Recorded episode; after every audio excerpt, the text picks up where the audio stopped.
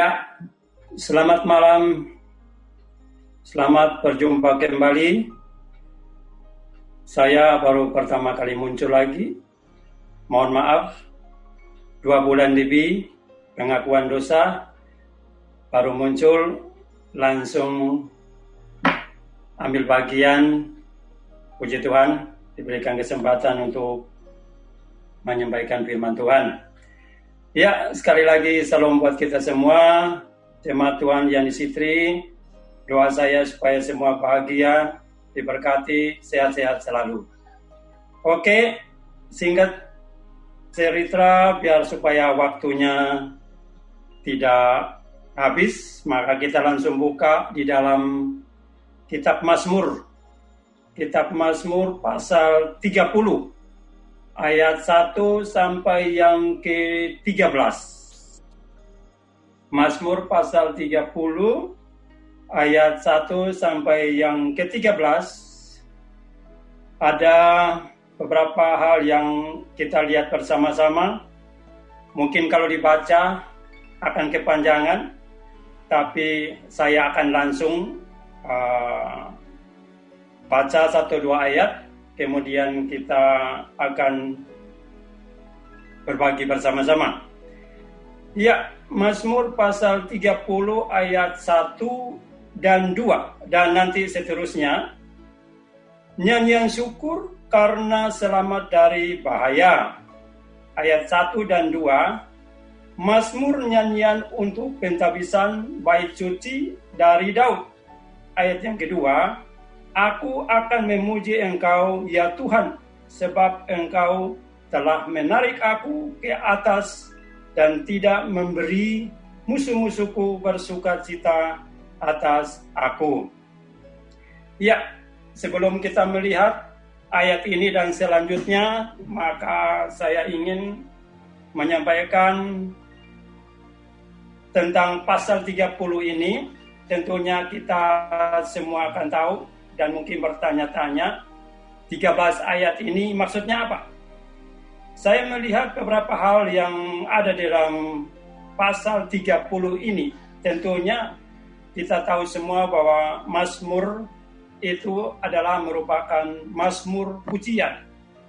Untuk itu tentunya kalau kita melihat bahwa Mazmur itu adalah merupakan puisi, maka kita akan melihat juga dengan bahasanya yang ditulis dalam kitab Mazmur. Untuk itu, tentunya di dalam Mazmur tiga puluh ini, supaya kita nanti sampai di ayat yang ke tiga belas, kita tahu tentang maksud apa yang dituliskan oleh pemazmur. Maka yang pertama yang saya ingin sampaikan bahwa perlu kita melihat di dalam uh, kitab ini, latar belakang apa yang dimaksud di dalam kitab Mazmur pasal tiga puluh. Kita melihat sama-sama bahwa pasal tiga puluh ini adalah merupakan pengalaman seorang pribadi. Pengalaman pribadi seorang pribadi, tentunya kita tahu bahwa Mazmur tiga puluh ini ditulis oleh Daud. Ada sebagian yang mengatakan bahwa penulisnya, penulisan ini sangat tua dan memang belum dikenali penulisnya, tapi kita tahu persis bahwa penulisnya memang Daud, karena di dalam ayat pasal satu sampai tujuh puluh Daudlah yang menuliskannya. Untuk itu, penulisan atau pengal- penulisan tentang pasal tiga puluh ini merupakan seorang pre- uh, pengalaman dari seorang pribadi Daud yang dia mengalaminya dalam masa-masa yang sangat sulit. Sehingga dia mencoba menuliskan dan mengisahkan tentang kepribadiannya di dalam pasal tiga puluh ini. Sehingga saya membagi dalam tiga bagian tentang apa yang dia katakan. Jadi yang pertama, di ayat yang pertama dan kedua, dia mengisahkan tentang pengalaman pribadi, bagaimana Tuhan dapat menolong dia. Apa yang dialaminya sehingga ketika dia bisa menuliskan ini dan dia mengatakan bahwa ini merupakan pengalaman pribadi dan dia bisa berkata bahwa Tuhanlah yang menolong.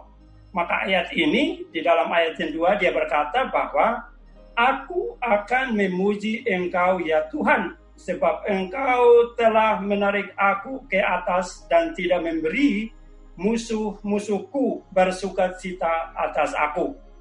Pengalaman yang dialami oleh penulis Mazmur dalam Mazmur tiga puluh ini, kalau saya baca dalam tafsiran-tafsiran lain, tentunya saya melihat bahwa pengalaman daripada pemazmur penulis ini, dia menghadapi satu kesulitan yang bukan hanya kesada, sekedar kesulitan, tapi sakit yang hampir saja kalau dikatakan di ayat dua, maka dia katakan hampir mati. Untuk itu dalam ayat dua jelas dia mengatakan dia memohon supaya Tuhan menariknya dia ke atas dan tidak memberi musuh-musuhnya bersukacita karena dia, karena penderitaannya. Untuk itu saya melihat bahwa pasal satu dan ayat satu dan dua ini merupakan pengalaman pribadi yang mana dia ungkapkan kepada Tuhan supaya Tuhan menolong dia. Jadi untuk itu poin yang pertama, penulis dia pengalaman pribadinya dia mengatakan bahwa hanya Tuhanlah yang menjadi penolong baginya. Poin yang pertama yang saya lihat di dalam ayat satu dan dua. Kemudian supaya kita melihat peningkatan selanjutnya, maka poin yang kedua bagaimana setelah dia keluar dari apa yang dialaminya, maka poin yang kedua, dia boleh mengalami sukacita. Poin yang pertama, dia mengalami pertolongan Tuhan, tapi poin yang kedua, ketika dia mengalami pertolongan Tuhan, maka tentunya dia bersukacita. Maka saya melihat ayat dua sampai yang ketujuh, kita akan ikuti pelan-pelan, maka ayat yang ketiga, dia berkata, Bapa, Tuhan Allahku, kepadamu aku berteriak minta tolong. Jadi yang tadi pertama dia mengalami pertolongan, tapi poin yang kedua, ayat yang kita dia ayat yang ketiga dia mengulangi lagi bahwa dia meminta kepada Tuhan, dia berteriak kepada Tuhan dan meminta tolong supaya Tuhan telah menyembuhkan dia. Ini termasuk ke dalam poin yang kedua.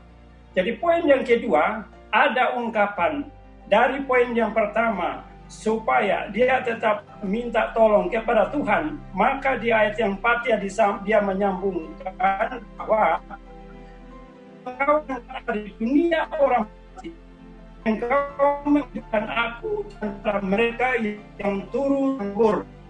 Jadi ada ungkapan di mana sukacitanya dia. Kalau saya melihat ada bahasa yang lain yang mengatakan bahwa di poin yang kedua yang saya katakan dia bersukacita, ini merupakan kata-kata ajakan. Ajakan karena poin yang pertama dia mengalami pertolongan. Maka di bagian yang kedua dia bersukacita, maka dia mulai mengajak orang lain atau mungkin secara tidak langsung bangsa Israel, orang-orang yang di sekitar daripada penulis ini untuk ikut bersukacita. Dan dia mengungkapkan terus di ayat yang ketiga, empat, sehingga dia katakan di poin yang kelima, nyanyikanlah mazmur bagi Tuhan, hai orang-orang yang dikasihaninya, dan persembahkanlah syukur kepada nama yang kudus. Ada ajakan. Jadi ajakan, kepa, ajakan kepada orang yang, orang-orang yang di sekitar daripada penulis ini, mengingatkan supaya mereka datang kepada Tuhan dan memuji dan memuliakan nama Tuhan. Kita tahu bahwa kitab Mazmur yang judulnya tentu uh, uh, pujian, maka kita tahu bahwa bangsa Israel atau tradisi orang Israel, hidup mereka penuh dengan pujian. Tidur nyanyi, bangun nyanyi, kerja nyanyi, makan nyanyi, buat segala sesuatu mereka selalu menyanyi.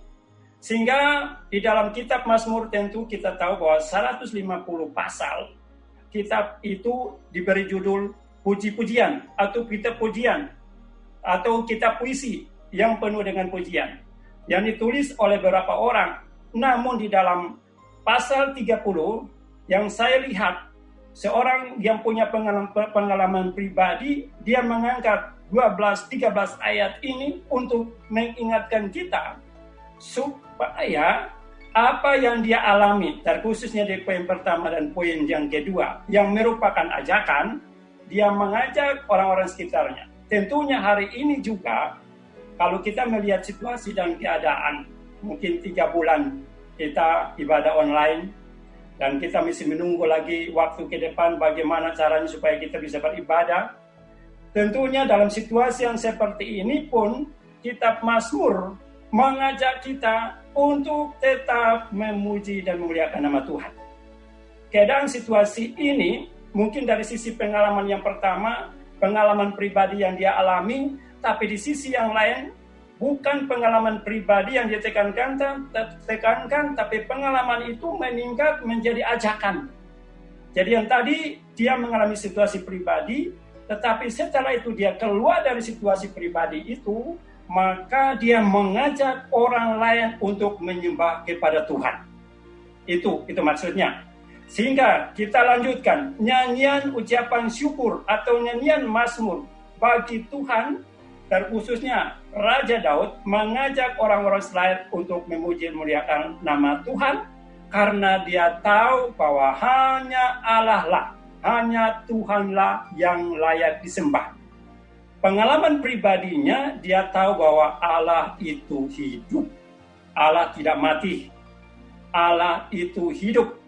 Di dalam situasi keadaan yang tertekan, atau mungkin dalam pengalaman pribadinya yang hampir mati, tapi karena dia tahu bahwa Tuhan mengangkat dia, Tuhan memulihkan dia, Tuhan menolong dia, Tuhan mengangkat dia, dan dia tahu bahwa Allah itu hidup. Sehingga dalam ayat demi ayat saya melihat ada peningkatan.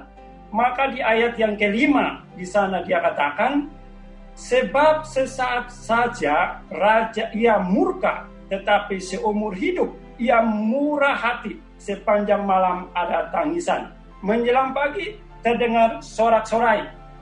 Bapak, Ibu, dan saya yang kasihi, ayat enam ini mengingatkan bahwa kadang kita berpikir bahwa Allah itu murka.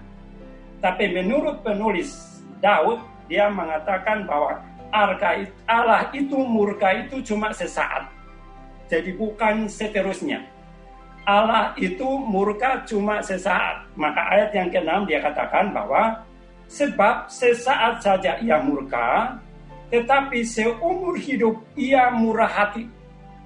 Jadi kasihnya lebih besar daripada murkanya.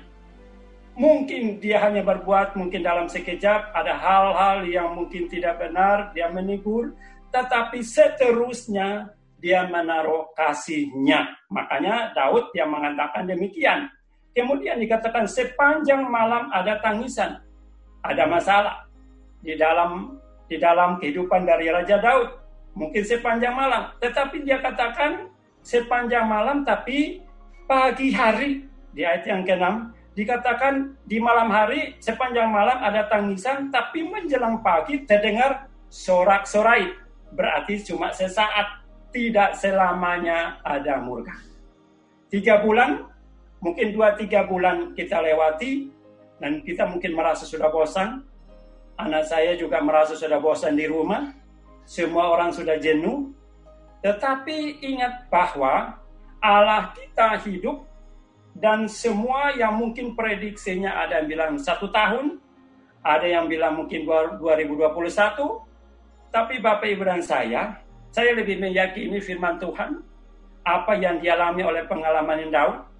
Tentunya kita meyakini bahwa pengalaman dia bersama dengan Tuhan, dia bisa melewati dengan sesaat. Hari ini pun saya meyakini bahwa proses COVID ini juga akan berakhir. Kapan berakhirnya tidak tahu. Tapi kita tahu bahwa ini hanya sesaat. Untuk itu, Bapak, Ibu, dan saya, jelas ayat ini mengajak kita untuk tetap bersabar dan berjalan bersama dengan Tuhan. Dan yakinlah bahwa dia hidup dan dia akan menolong kita.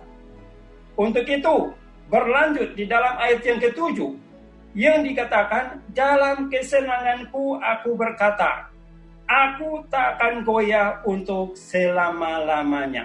Itu puncak dari bagian yang kedua, yang merupakan sukacita daripada penulis Daud, yang dia mengatakan bahwa dia bersukacita.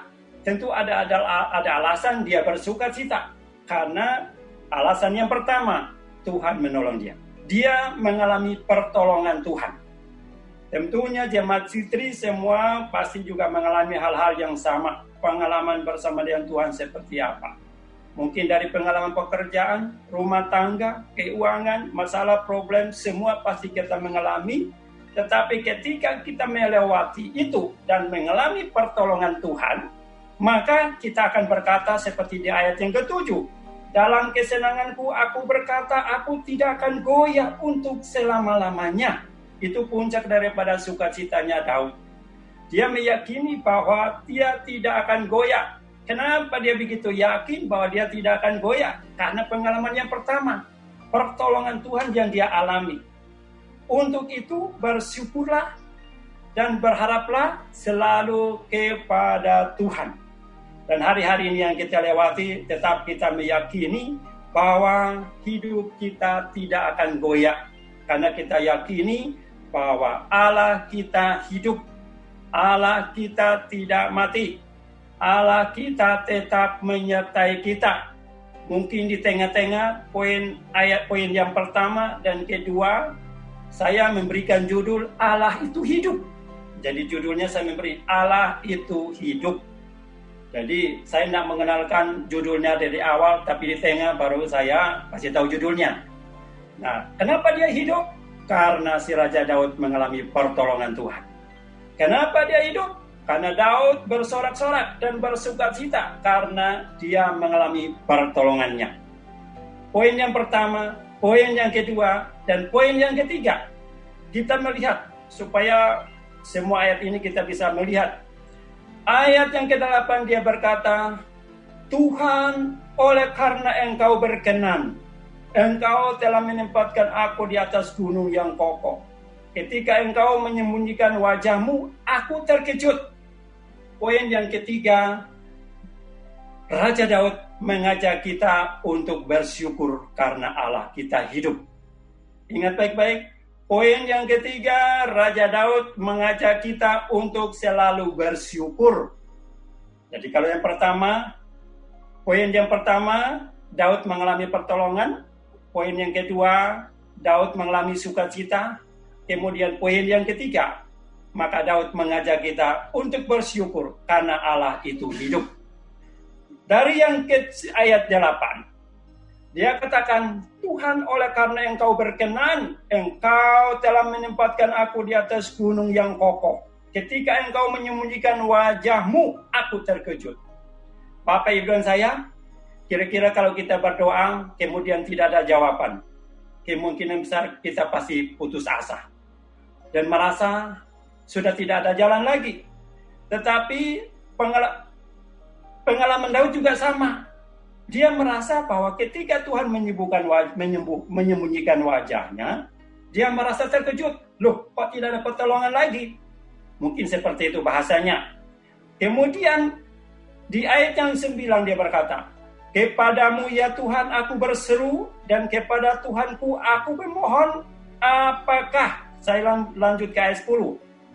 Apakah untungnya kalau darahku tertumpah kalau aku turun ke dalam lubang kubur? Dapatkah debu bersyukur kepadamu dan memberitakan kesetiaanmu? Kenapa saya katakan Raja Daud mengajak itu untuk kita bersyukur? Karena di ayat yang kedelapan, sembilan, sepuluh, dia mengajak kita, dia katakan apa? Tuhan menempatkan dia di atas gunung yang kokoh. Di dalam tafsir-tafsiran kitab Mazmur, dia mengatakan, saya melihat dia mengatakan bahwa karena dia mengalami penderitaan yang luar biasa, sehingga dia katakan sepertinya dia dibawa sampai ke alam maut, sehingga ketika dia bangkit dari alam maut, maka dia merasa seperti diangkat tinggi-tinggi dan ditempatkan di atas puncak. Itu maksudnya. Jadi dia diangkat dari liang kubur, kemudian diangkat ke atas gunung yang kokoh. Dia menggambarkan gunung itu, karena gunung itu kuat, kokoh, dan tinggi. Sehingga dia menganggap bahwa dia diangkat ke tempat yang tinggi. Ketika Tuhan menyembunyikan wajahnya, maka dia terkejut. Jadi dia berharap supaya Tuhan mengangkat dia terus-menerus. Kemudian kepadamu ya Tuhan aku berseru. Ada seruan terus. Dan kepada Tuhan aku memohon. apakah untungnya kalau darahku tertumpah? Kalau aku turun ke dalam lubang kubur, artinya dia katakan bahwa tidak ada artinya kalau saya harus mati. Dapatkah tanah itu bersyukur? Kubur itu bersyukur bahwa dia telah mati. Tapi dia berseru kepada Tuhan bahwa kehidupanlah ucapan syukurnya kepada Tuhan karena Tuhan menolong dia. Dia bersukacita, kemudian dia bersyukur. Itulah yang lebih penting daripada dia katakan dia ada dalam penderitaan atau dalam liang kubur. Sehingga di ayat yang ke sebelas dia katakan ada menekankan lagi, dengarlah Tuhan dan kasihanilah aku, Tuhan jadilah penolongku. Nah, kita tahu bahwa ketika dia berbicara tentang penolong, maka imannya imannya dinaikkan kepada Tuhan, maka dia tahu pasti Roh Kudus dah yang menjadi penolong dia. Dia berseru supaya Roh Kudus selalu menolong, menopang dia supaya dia tetap dan bersukacita karena dia tahu dan meyakini bahwa Allah yang mengasihi dia dari awal sampai seterusnya sampai kekal, tentunya dia tahu bahwa Allah yang mengasihi dia. Jadi poin yang ketiga tetap saya sampaikan bahwa dia mengajak kita untuk mengucap syukur, untuk bersyukur karena pertolongan Tuhan. Kemudian dia mengajak kita untuk bersorak-sorak karena pertolongan Tuhan.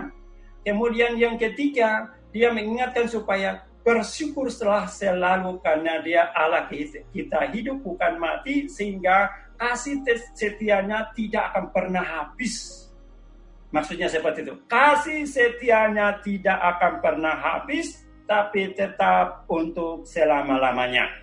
Kemudian dua belas dan tiga belas yang merupakan puncak dan penekanan di ayat yang ke tiga belas. Aku yang meratap telah kau ubah menjadi orang yang menari-nari. Tadi pujiannya sukacita dari awal penyembah uh, sukacita, kemudian uh, penyembah firman Tuhan, yang terakhir menarik menyentuh hati. Laku firman Tuhan menyentuh hati. Nah, ayat ke dua belas ini Daud mengajak kita. Dia katakan aku yang meratap telah kau upah. Meratap tentunya kita tahu bahwa penderitaan yang sang, dialami oleh Daud yang sangat luar biasa diubah menjadi sukacita. Nah, kalau orang bersukacita itu tidak mungkin murung, tapi sukacitanya dia ya menari-nari, seperti kita lah biasa kalau di street, sukacita, kemudian nari bersama, senam bersama, dan sebagainya. Itu maksudnya ungkapan perasaan orang bersukacita karena mengalami pertolongan Tuhan. Kalau orang mengalami pertolongan Tuhan tidak mungkin murung, tetapi dia bersukacita. Nah, itulah sebabnya Daud dia mengajak di dalam ayat dua belas itu bahwa Tuhan, mengu, uh, aku yang meratap telah kau ubah menjadi orang yang menari-nari. Kain kapungku telah kau buka, pinggangku kau ikat dengan sukacita. Apa yang dimaksud dengan kain kapung? Saya melihat ada seorang tokoh yang bernama Martin Luther. Seorang teolog bernama Martin Luther pada abad ke enam belas. Orang yang hebat, orang yang membawa reformasi, dia terkhususnya bidang teolog. Kemudian dia dalam hari-harinya kita, tentunya kalau kita tahu dan membaca buku-bukunya kita tahu bahwa orang ini hebat. Tapi suatu saat, suatu saat dia pulang rumah dan dia tidak bisa berbuat apa-apa, dia diam. Kemudian tiba-tiba dia lihat istrinya mengambil kain hitam, kemudian nutup kepala, dan berkabung. Nah, itu ayat yang ke dua belas, bagian B. Si istri daripada Martin Luther itu, dia menutup kepala, kemudian dia berkabung. Kemudian si Martin Luther bertanya, sayang, kenapa engkau berkabung? Istri Martin Luther menjawab, karena Allahmu mati. Tentunya kan kita kaget semua. Kenapa istrinya berkabung? Karena Allahnya Martin Luther mati. Allahnya Martin Luther mati karena apa? Martin Luther kaget. Kok bisa? Iya, hidupmu menggambarkan Allahmu telah mati. Itu maksudnya. Menarik. Ketika saya melihat, oh iya, jemaat Citri yang berbahagia, kita punya Allah yang hidup.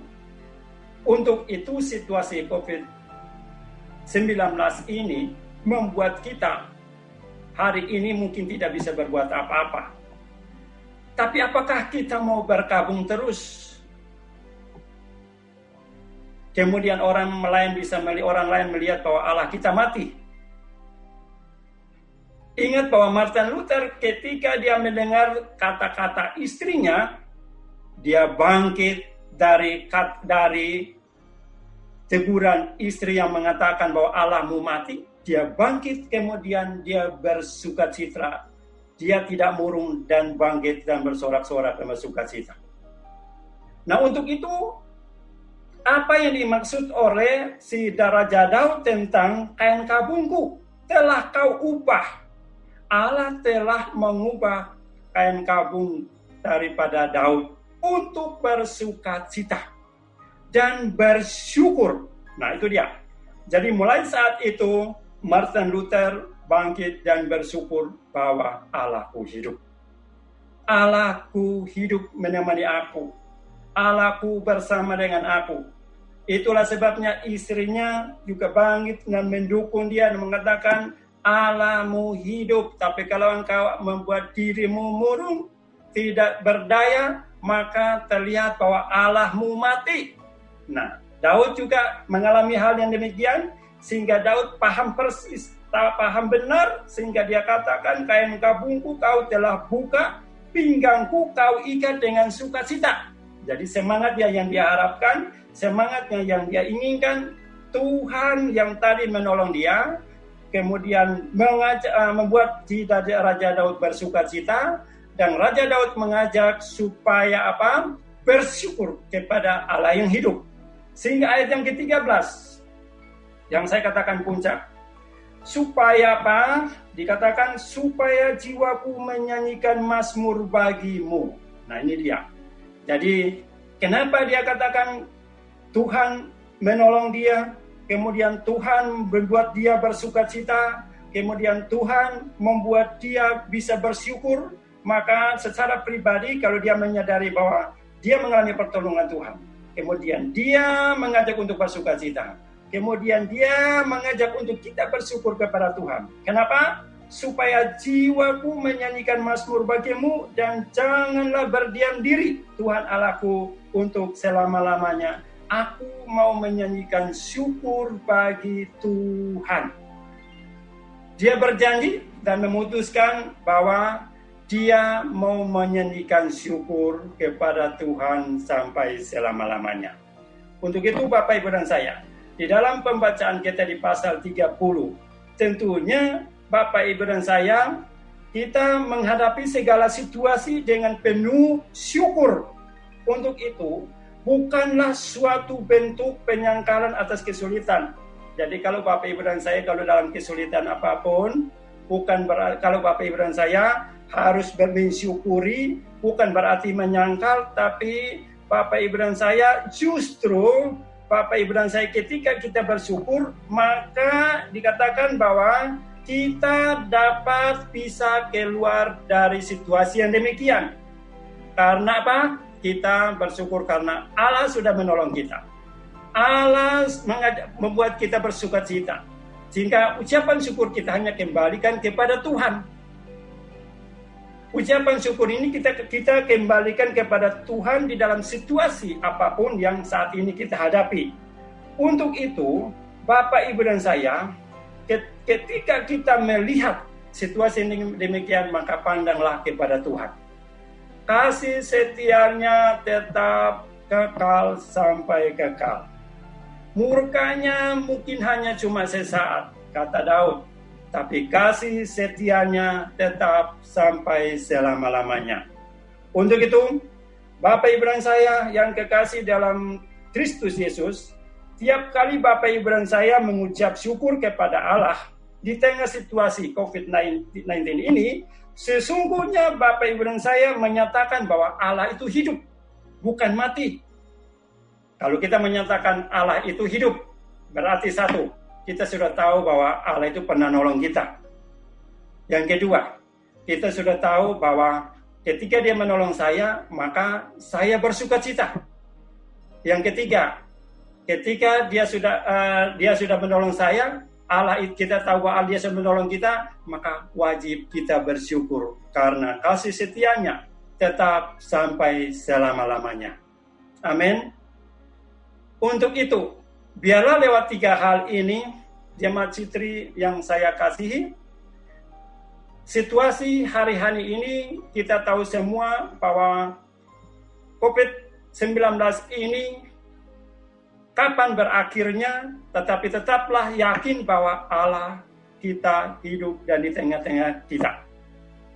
Kalau kita melihat hari-hari ini situasi menakutkan, kematian seperti di depan mata kita.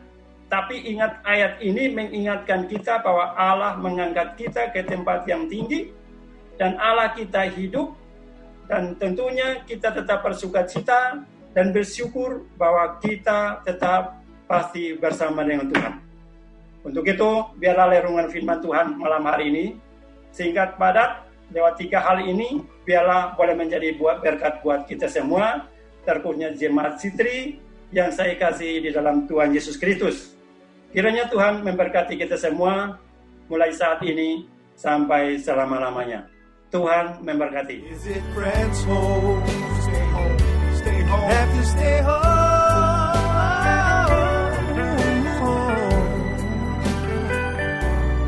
Let's show some love and flatten the curve by staying at home. Home. Save a life, stay at home.